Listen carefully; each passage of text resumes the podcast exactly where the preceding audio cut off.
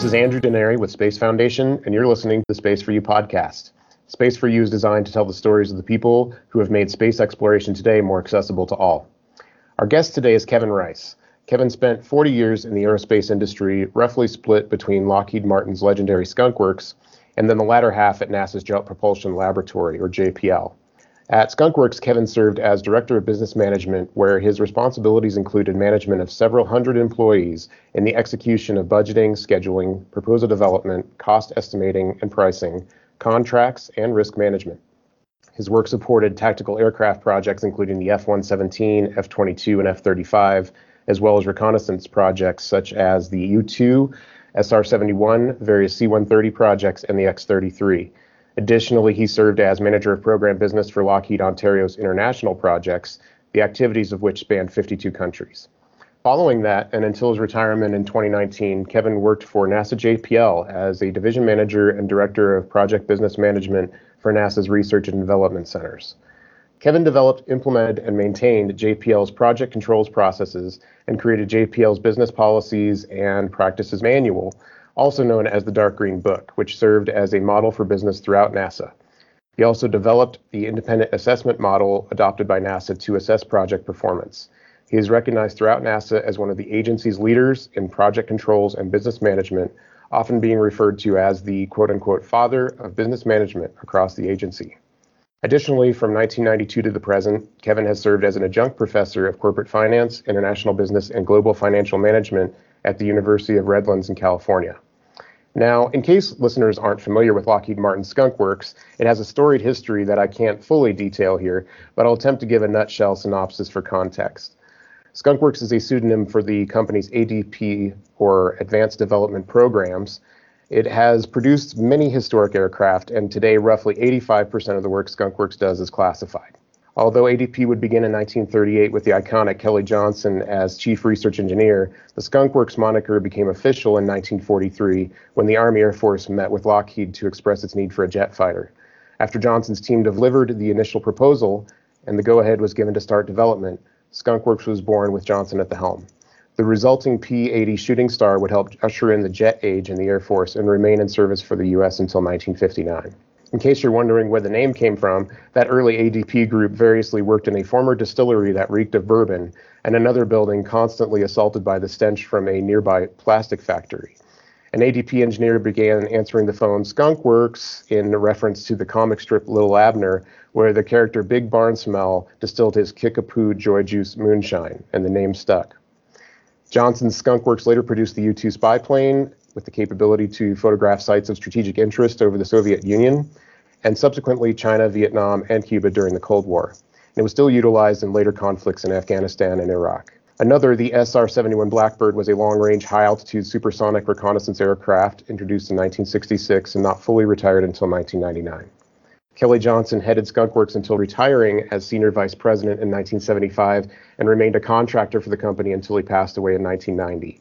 His famous 14 basic operating rules still echo in Lockheed Martin's business ethos today.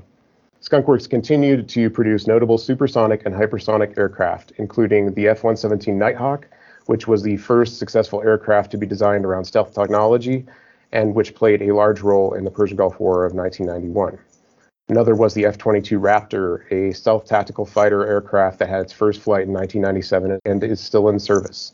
Our guest today, Kevin, supported most of these projects and more at one point or another during his time at Skunkworks. Not the early stuff, but the stuff U 2 on.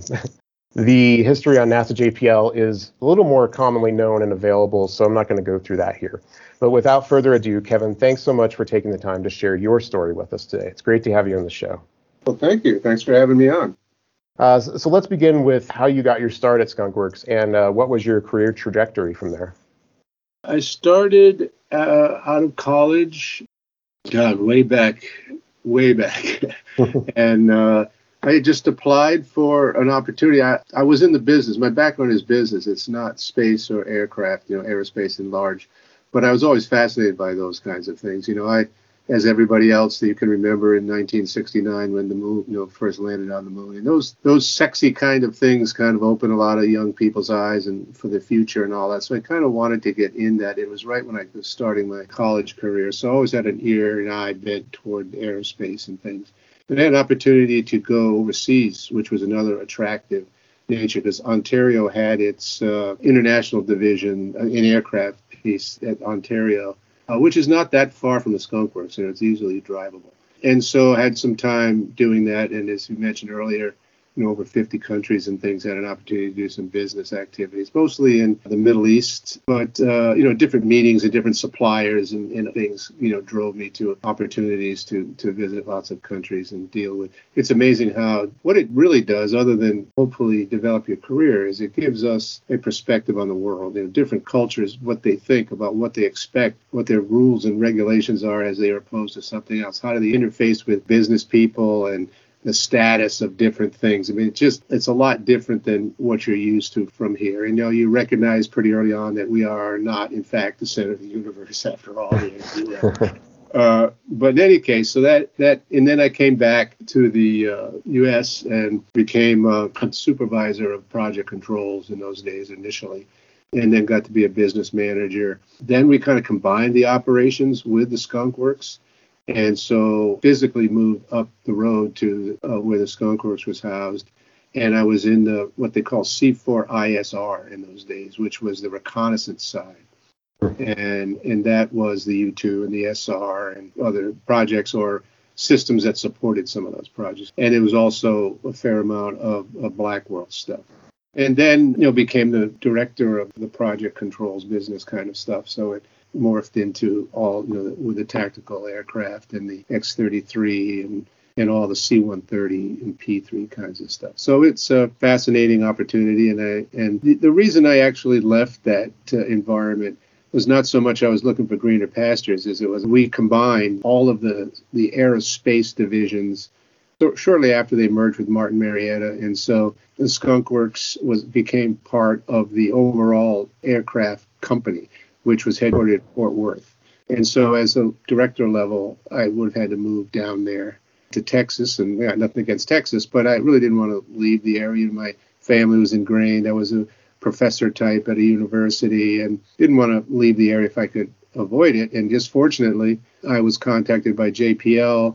I knew the, the deputy director. I had some uh, background with him, and so they were looking for somebody to bring some business knowledge and experience to JPL. You know, they are world class scientists and engineers there, but their business activities were not quite up to that. And so got a little bit of feedback from NASA that says, hey guys, come on, get a business presence focused. So I, I was charted with creating a business capability. And so I didn't have to leave the area. And so I oh. moved on there. Same job. Big difference though. You know, in the Lockheed world, it's all about cash flow and earnings and sales orders, income, management budgets, you know, cash flow return on investment, all that kind of stuff. Whereas at uh, JPL, it's a federally funded research and development center, which meant that it was all of the work, uh, even if it was to support other agencies, actually, came under the NASA prime contract. So it was all NASA activity. So instead of cash flow and earnings and that stuff, it was all about cost management, schedule management, proposal generation, interface with suppliers, other uh, center, NASA centers, headquarters, those kind of things. So, as I mentioned, uh, Kelly Johnson had a protocol known as his 14 rules. Yeah. Being that you came in uh, at a point when he had stepped back, except for right. working as a consultant, uh, how much did those rules apply to you within the framework of your responsibilities? Uh, oh, every, that was the Bible. Everybody's 14 rules, you know, even if they didn't know what they were. you, know, all, you know, all about efficiencies and get the job done and don't worry about the uh, irrelevant stuff. and so you live by that. It's just kind of the motto, you know. And I guess actually that has evolved to where I know a lot of other interface that I've had with other companies and other agencies even when they refer to that concept they refer to it as the skunk works. You know, you know, you work in the skunk work environment, not necessarily meaning Lockheed, but in the environment of those 14 rules of getting the job done and minimum levels of management and putting everybody on the program and focused on the, on that. So yeah, it's uh, he was uh, he was an icon for sure. You know, a lot of people I think around the world think he was the chairman of Lockheed Martin or Lockheed. He was not, obviously, as you mentioned in your preamble at the beginning he was the head of the Skunk Works, which was part of the aircraft company in those days. And I think Robert Gross was the head of Lockheed. But Kelly eclipsed almost everybody else. He's probably the face of the Lockheed, really, looking back. So, how do you estimate budget costs and set timelines for projects that are so massive, that have so many moving parts, and that may not even have a precedent? Sure. That's a very good question. And it's if we knew the code to that effectively, we'd all be rich. But generally, what happens is let's take Lockheed, which is a little bit different. In the corporate world where it's profit driven and whatnot, you've got to look at what are some of the heritage things we've done in the past. I mean, even you take an F 22 or an F 35, in, in, compared even to a C 130, well, it's a massive difference in you know what they do and stuff. But certain things are common. You know, they all have a power system, they all have uh, you know, lots of things that have to happen irrespective of what the airframe is.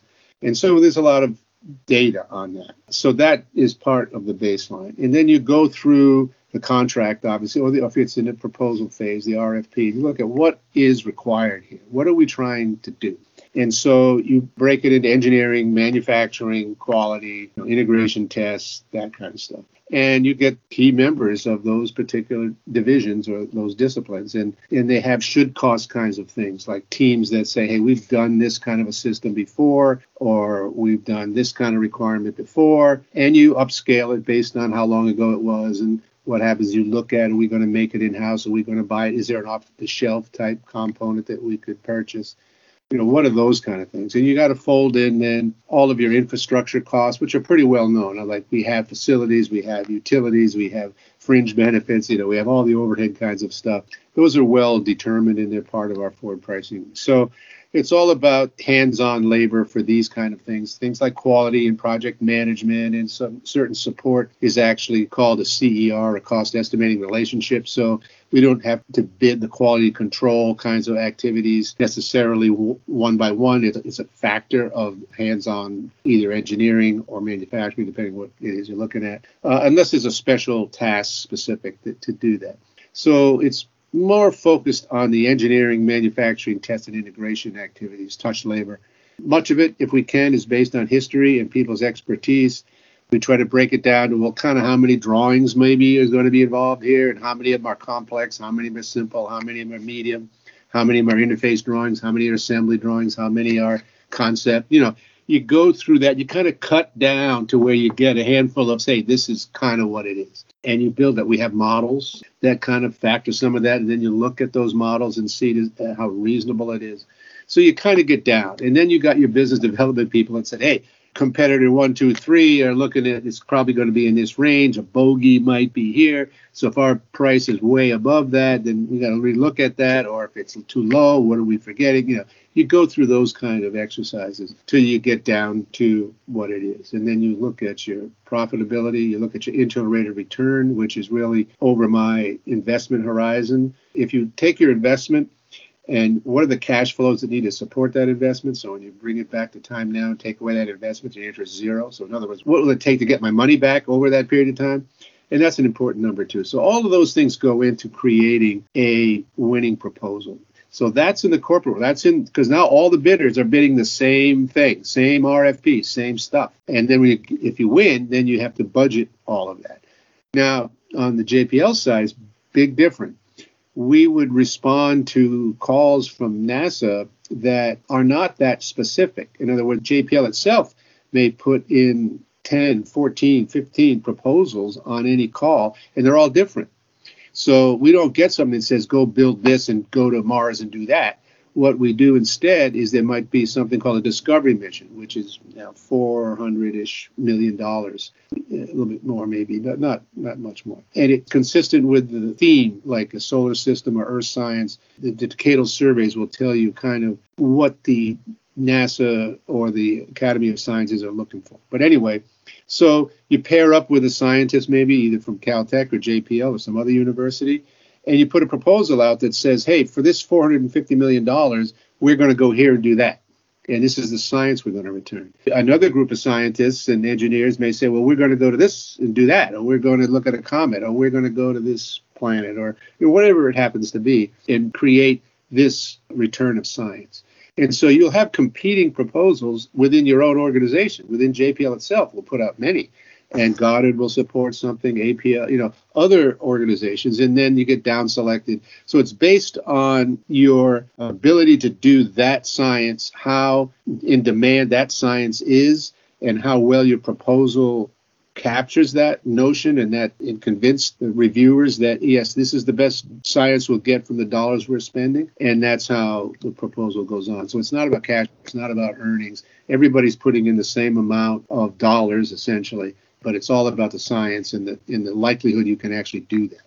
Oh, that's interesting. Different perspectives yeah, there. Completely different. How about uh, risk management? What kind of considerations go into that, especially when you know some of these projects have the potential to endanger lives? Did that weigh on you at all? Oh, big time. Okay. That is always a, a, big concern. You know, you go through what, what we call the five by five risk matrix, which is red, yellow, green, and on the you have y and x axis, and you look at what is the likelihood that this is going to happen, and then what is the magnitude, i.e., the impact if it does happen.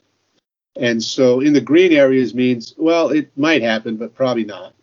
But if it does happen, eh, it's not a big cost. So don't worry about it, kind of thing. You get into the yellow section, it's like, well, it you know, the, the odds it's going to happen may be a little bit higher, and the impact might be a little higher. And so what are the probabilities of that happening? And let's say you do the math, it's x times y gives you 60%. This says, hey, it's 60% likely it's going to happen. And if it does, it's going to cost us $20 million or whatever it is. And so you got to factor that in. It goes into your estimate to complete the work, uh, whether it's a proposal or a budget or whatever. So that happens. And it gets red, which is the upper right quadrant now. That usually means it's a showstopper if you don't have a plan it's high likelihood it's going to happen, and the impact could, in fact, kill people or risk their lives, or even if it's not a life, it could be the cost to fix it is out of sight, and we just can't get there from here. Generally, green means the project just deals with it. The yellow means they could deal with it, but they might need institutional help, like uh, other divisions within the company, or senior management needs to play a role. Maybe they need more money, or they or more infrastructure, or more people, or something that they might not be able to solve it internally themselves. Maybe they could, but maybe not. Generally, the red means they need outside help. They either need, if it's a NASA project, they might need NASA to relax a requirement, or they might need to extend the schedule, or they might need to do something that they don't have control over internally. They might need more money. Sometimes it's just a money thing, like we just don't have the funds. And so to mitigate this risk, we need another X million dollars. And so that's out of their control. So those are the kind of considerations you go through in either case, JPL or Lockheed. It all translates into dollars ultimately, and, unless it's a safety of flight. If it's safety of flight, you got another whole other game to play. And usually, safety of flight means we need a redundant system or we need some other measure that will solve whatever that problem is. So, really, at the end of the day, that's money also. Yeah, that makes sense. Yeah. As I mentioned, about 85% of the work that Skunkworks does is classified. How difficult was it maintaining constant discretion of those projects? Maybe you know, yeah. if you had to work with subcontractors for procurement or whatever, how did, how did that work? Very strict protocol on how that worked. You had a badge that identified what accesses you have. Uh, and so people couldn't even talk about projects of any kind that had, you know, that you weren't clear to do. And you, and you couldn't talk about them out in the open and walking around for lunch and, and that kind of stuff. Even if it's like you and I were both cleared on the same project, doesn't mean that we could go out to Wendy's and have lunch and talk about it. Yeah. so, uh, yeah, it was hard to do that. You'd be very careful. You to push code buttons to get into buildings and they changed, they scrambled all the time. So it was, it was very unique, but you get used to that and you pay a lot of attention. You know, you don't leave your computer on. You don't. There's just so many things that have protocols that have to be followed very strictly. And then when you get to a higher position and you're not cleared on all those, I mean, I had people in my group that I wasn't cleared on certain programs for because they have very limited billets and things. So I really couldn't find out any details on that. You know, I remember we had these program reviews every month, or especially every quarter. We'll call it quarterly reviews and our business manager, the head of the, ADP, which is the classified part of that, all the rest of us, you know, before I got to be the leader of some of that, was, uh, you know, we had to give what our sales and orders and income and margins and cash flow was and what our forecasts were and what you know all the issues that were coming up and what the cost ramifications were for that how we tracking to our management budget and our goals for sales and orders and all those things. Whereas that guy got up and put up one chart that said hey we're doing good.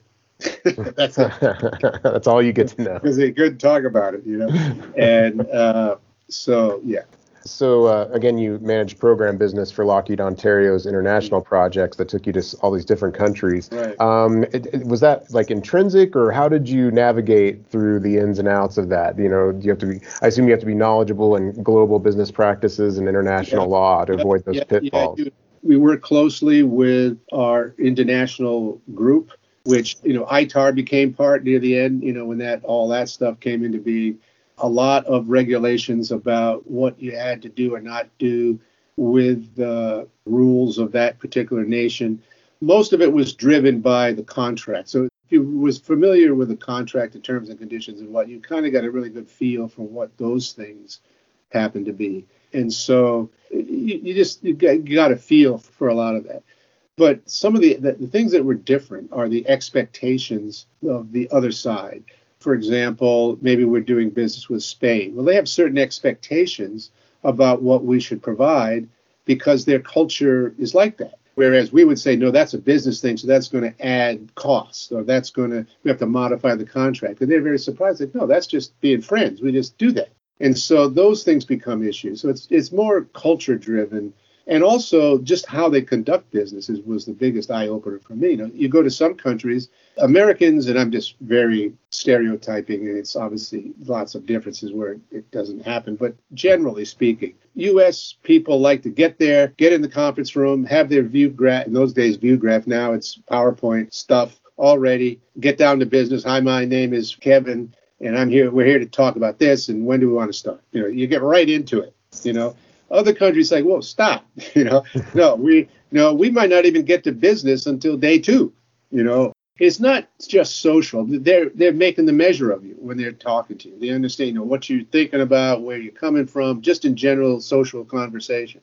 In. Spain, a lot of time, a lot of the business was done at lunch. You know, lunch is from I don't know, 11 to 2:30 or something. You know, and, and you go out and you do all that stuff at lunchtime and their work time is different. They come to work when they get up and they they go and and you know have big lunch and then they go off and do stuff and then they show back up for work later and work until they're done and then they go out and have dinner at you know oh, restaurants open at 10 you know kind of thing and socialize or even do some more business sometimes. And you know it's just we're not that we're way more regimented i think in mm-hmm. my view. Again it's just my opinion but i think i've sensed that over time so it's kind of getting to know customary like yeah. things basically. That's right. And the more you do that, the more you are successful because they know you, they recognize your values and your credibility and those kind of things. Yeah. Right. It's easier to relate. That's right. You know, and, and they, you know, other cultures I ran into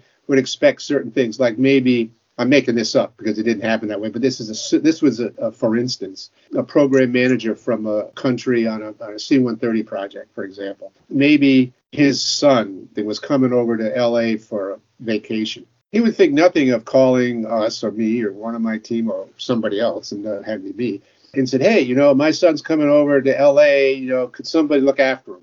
You know, pick him up or." You know, you you don't pay for him or anything, but you you know make sure he gets to the hotel and show him around Disneyland. You know, the things that we you know as people we would like to help, but it's not an expectation. You know, if my son was going to Europe or let's say to use Spain again, we he was going there, uh, and I was working with a project over there. You know, I don't think I would ask them to take care of him. You know, I would say, hey, you know, if he runs into trouble, could he call you? You know. Right. But I, I wouldn't expect that to happen, you know, where they would they would do that. And so it's it's those things that are different, and you get used to that, and it's uh, it's very exciting. But it really makes you see the world is definitely different, and there's a lot of smart people out there, and there's a lot of people that have a lot of things that are really top shelf stuff. So yeah. Skunkworks X-33 program with NASA in the 1990s was an early attempt at building a reusable launch vehicle uh, right. that right. unfortunately wasn't completely realized. Do you know if any lessons learned from that program may have been applied to the more recent successes that SpaceX and Blue Origin have had with reusable launch vehicles? Are there any lines that can be drawn there?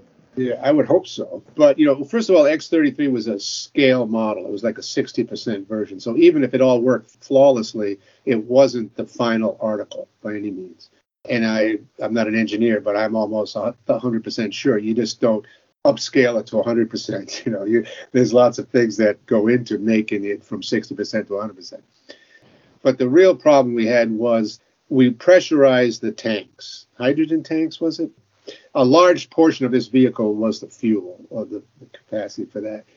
And it was down, and we were all excited about testing the fuel tanks there. And so it passed. You know, you pressurized the, the tanks and, and it passed all that. But then when it was decompression, they all crunched in like a beer can. Mm. And so game over, right? So obviously fixing that was a key consideration on whoever came next but it was significant enough to say, no, we just don't have the money to recalibrate right now. And so it, that was pretty much the end of it. But it would have been really, really interesting because it was a pretty sexy looking aircraft, to be honest. Yeah, it was cool. yeah, it was, you know, and they were testing the thermal system protection, those little patches, you know, because of the Challenger and Columbia. So, yeah, I, I got to believe that you know, SpaceX, all those people have learned some of those lessons for sure. And there was a big, uh, I wasn't privy to it or didn't have it, but there would obviously would have been a what happened report would come out of that, and a lot, you know, the lessons learned. You mentioned, uh, you know, Lockheed and consolidating there with Martin Marietta, and uh, so you made the jump to government work at NASA JPL. As I mentioned there, you've been referred to as NASA's father of business management, and uh, we talked about Kelly Johnson's 14 rules earlier. Would you say that you have a few of your own commandments for business management? Wow. Well, you know that moniker is uh, it came about a, a, few times, and it was it was mentioned in a, some meetings and things. You know, it's in the it's it, it goes in that category of you know in the land of the blind the one-eyed man is king kind of thing. You know nasa certainly was focused really heavily on their technical and science and human spaceflight doing all those amazing things. A little bit less focus on business really. It wasn't in it to make profit obviously it's a government agency. Jpl a little bit different because we were not civil servants and we were we, we were actually reported to a the caltech which we were actually employees of caltech and so we had uh, board of trustees was really our entity that we that we had to satisfy. And so I had a little bit more flexibility to do things. And I'd come from a background of business, and and so I had to write a document for JPL, which is here's what business is here, and here's what we're going to do, kind of thing. And that was the dark green book, and it came about because you know the the project manual, the flight project practices is what you call what the project follows to do their projects was a red book, and I think the, the a blue book was the engineering policies, and I think the yellow book was quality, you know, mission assurance stuff. So, and money's green, so I called it the green book. And as NASA started to evolve toward a little bit more focus on business and things, they started thinking, well, what do I do? Well, I had preached at various, uh, I was on a few committees, talked about what we were doing at JPL, and I did an independent assessment process. And and so it became like, well, maybe we can adapt some of this stuff at our center. I mean, centers are all different, and so you could some centers could adapt lots of it, some could adapt little of it, you know, depending on what they do and how they're orchestrated, architected, and all that. But nonetheless, people said, well, this is uh, what we're looking for in business, and so somebody coined that term, and it got out. I focus on. I, I think I have a couple of commandments, and, and not written or not codified, but it's all about analysis and assessment. You know, we spend an awful lot of time tracking fractional work hours and things instead of on really what's happening. And I wanted our business people to understand that their job isn't just to collect the data and print out reports and kick it over to the project. You want to be part of the team. You want to understand what does this do. When when the financial information comes out, you want to be in a position to analyze that data and, and, and there's a there's a key difference between analysis and assessment. Everybody they think of me, they know this speech.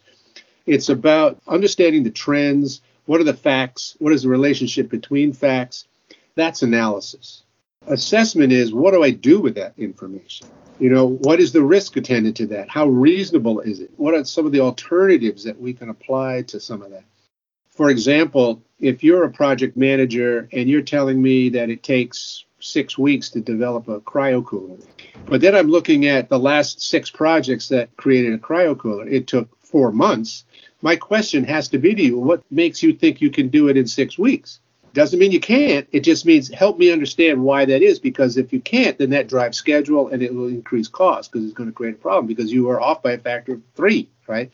So it's that kind of stuff. And so I wanted our business community to start asking questions, engaging in the right conversations, and looking at these kinds of things, not just be reporters. We're not reporters, we're contributors to the financial process.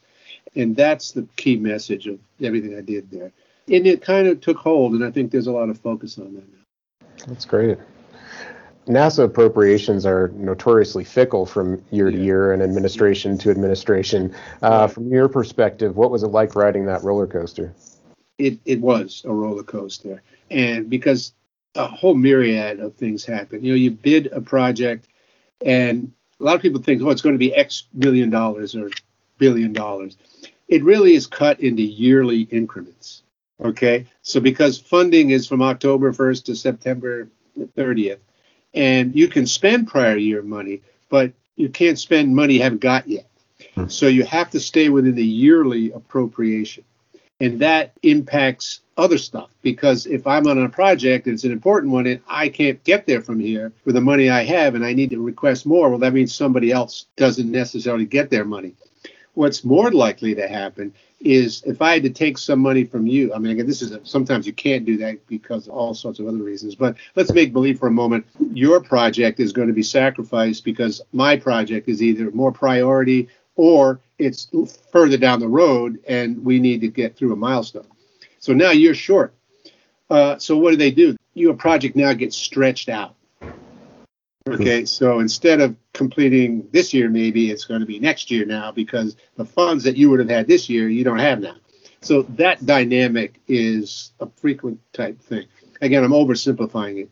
And things get pushed out. It's just we don't have the funds. You know, NASA gets earmarks and things get, you know, Congress plays a role, OMB does certain things, and in other projects take priority in some cases or it was supposed to be awarded at this particular time, but for some other political reasons, it slipped out six months, so now it kicks into next year. All of that dynamic.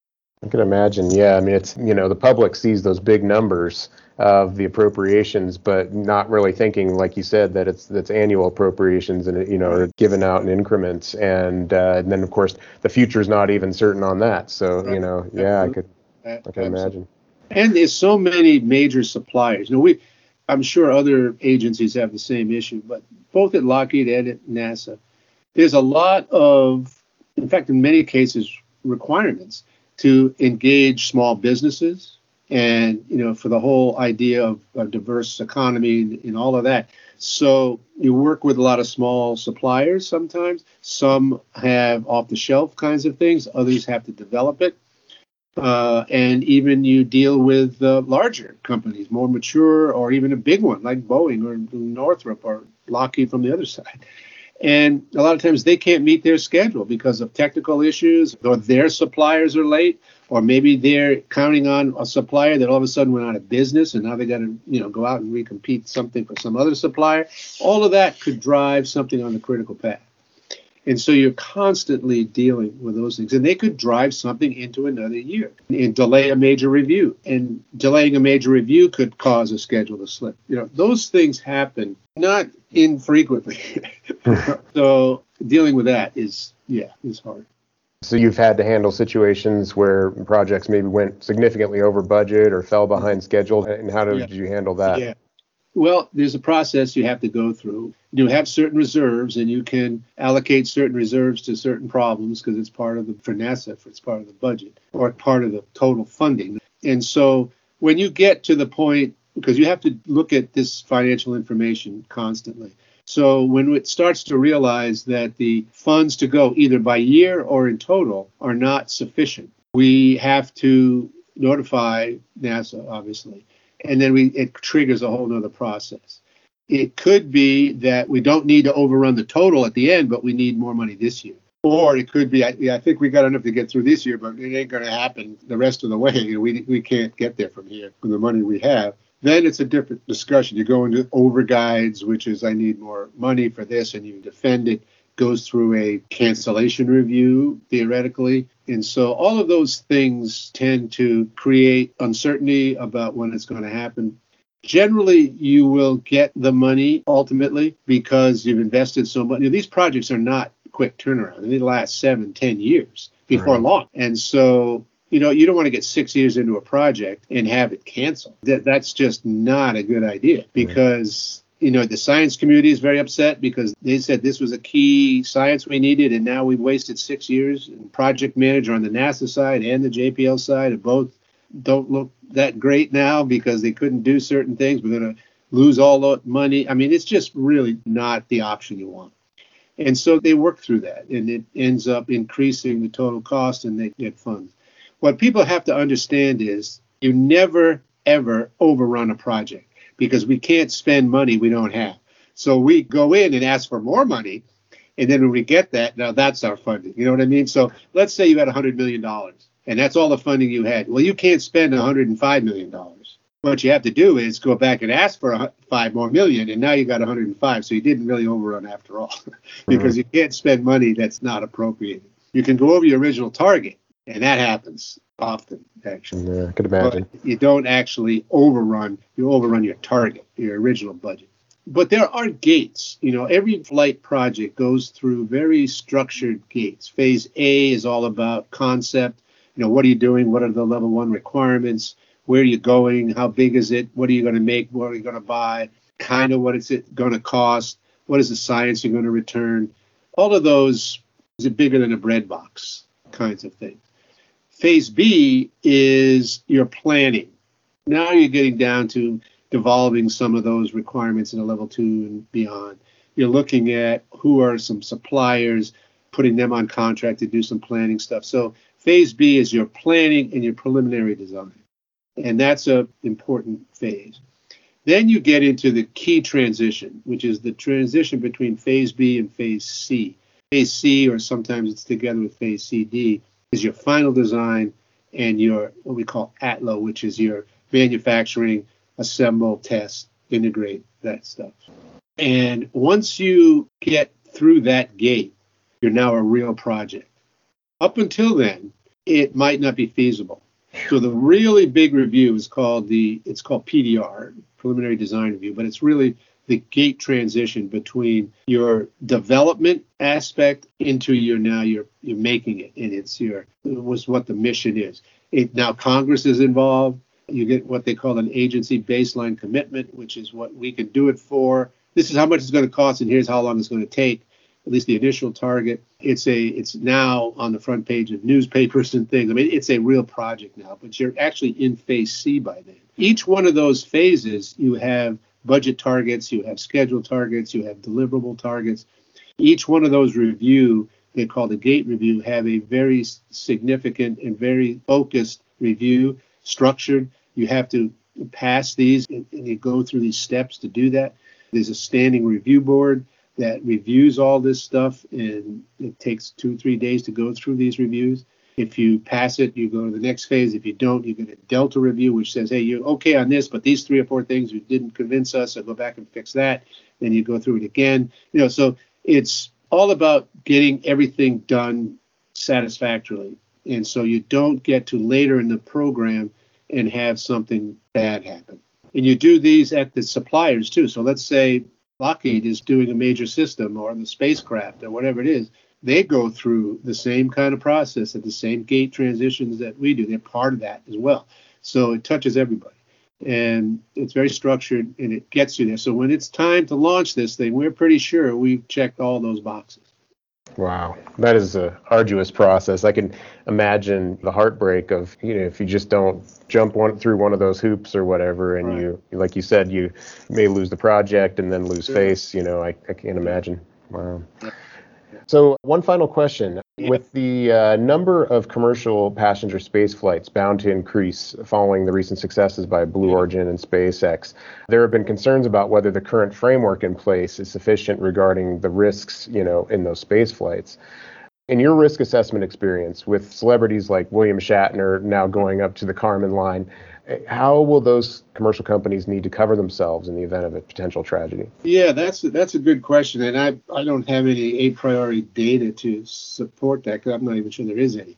But I can almost rest assured that everything leading up to the guys getting in the capsule is pretty much the same, whether it's an astronaut or not, and very rigorous activities that go into it. And then there's obviously certain things that the passengers will have to do and I'm sure uh, you know Elon's team and, and those guys have the same kind of rigor in what they're doing when it involves people. You know, when you start looking at live passengers, now you've got a, a whole different focus. This the, the, the redundancy has to be there, and these people have to be able to health-wise in a situation to take it. This is not a ride to the market. This is a big deal, and so yeah, with with Shatner, what 90 some years old, so but you know, you you, you got to wonder whether it's based on anything other than instinct. Uh, it's hard to say. Is that as you multiply the number of passengers and companies that are commercial as opposed to the rigor of the government, which I'm not sure which one's more rigorous to be truthful. Nonetheless, you're bound to run into things that could create a problem. And it's one of those sad things is that everything goes fine, you know, life's good. But when one thing goes wrong, it sets it back let's say we're having a constant passenger traffic going up in these missions or these up and back of orbit, whatever their mission is to do.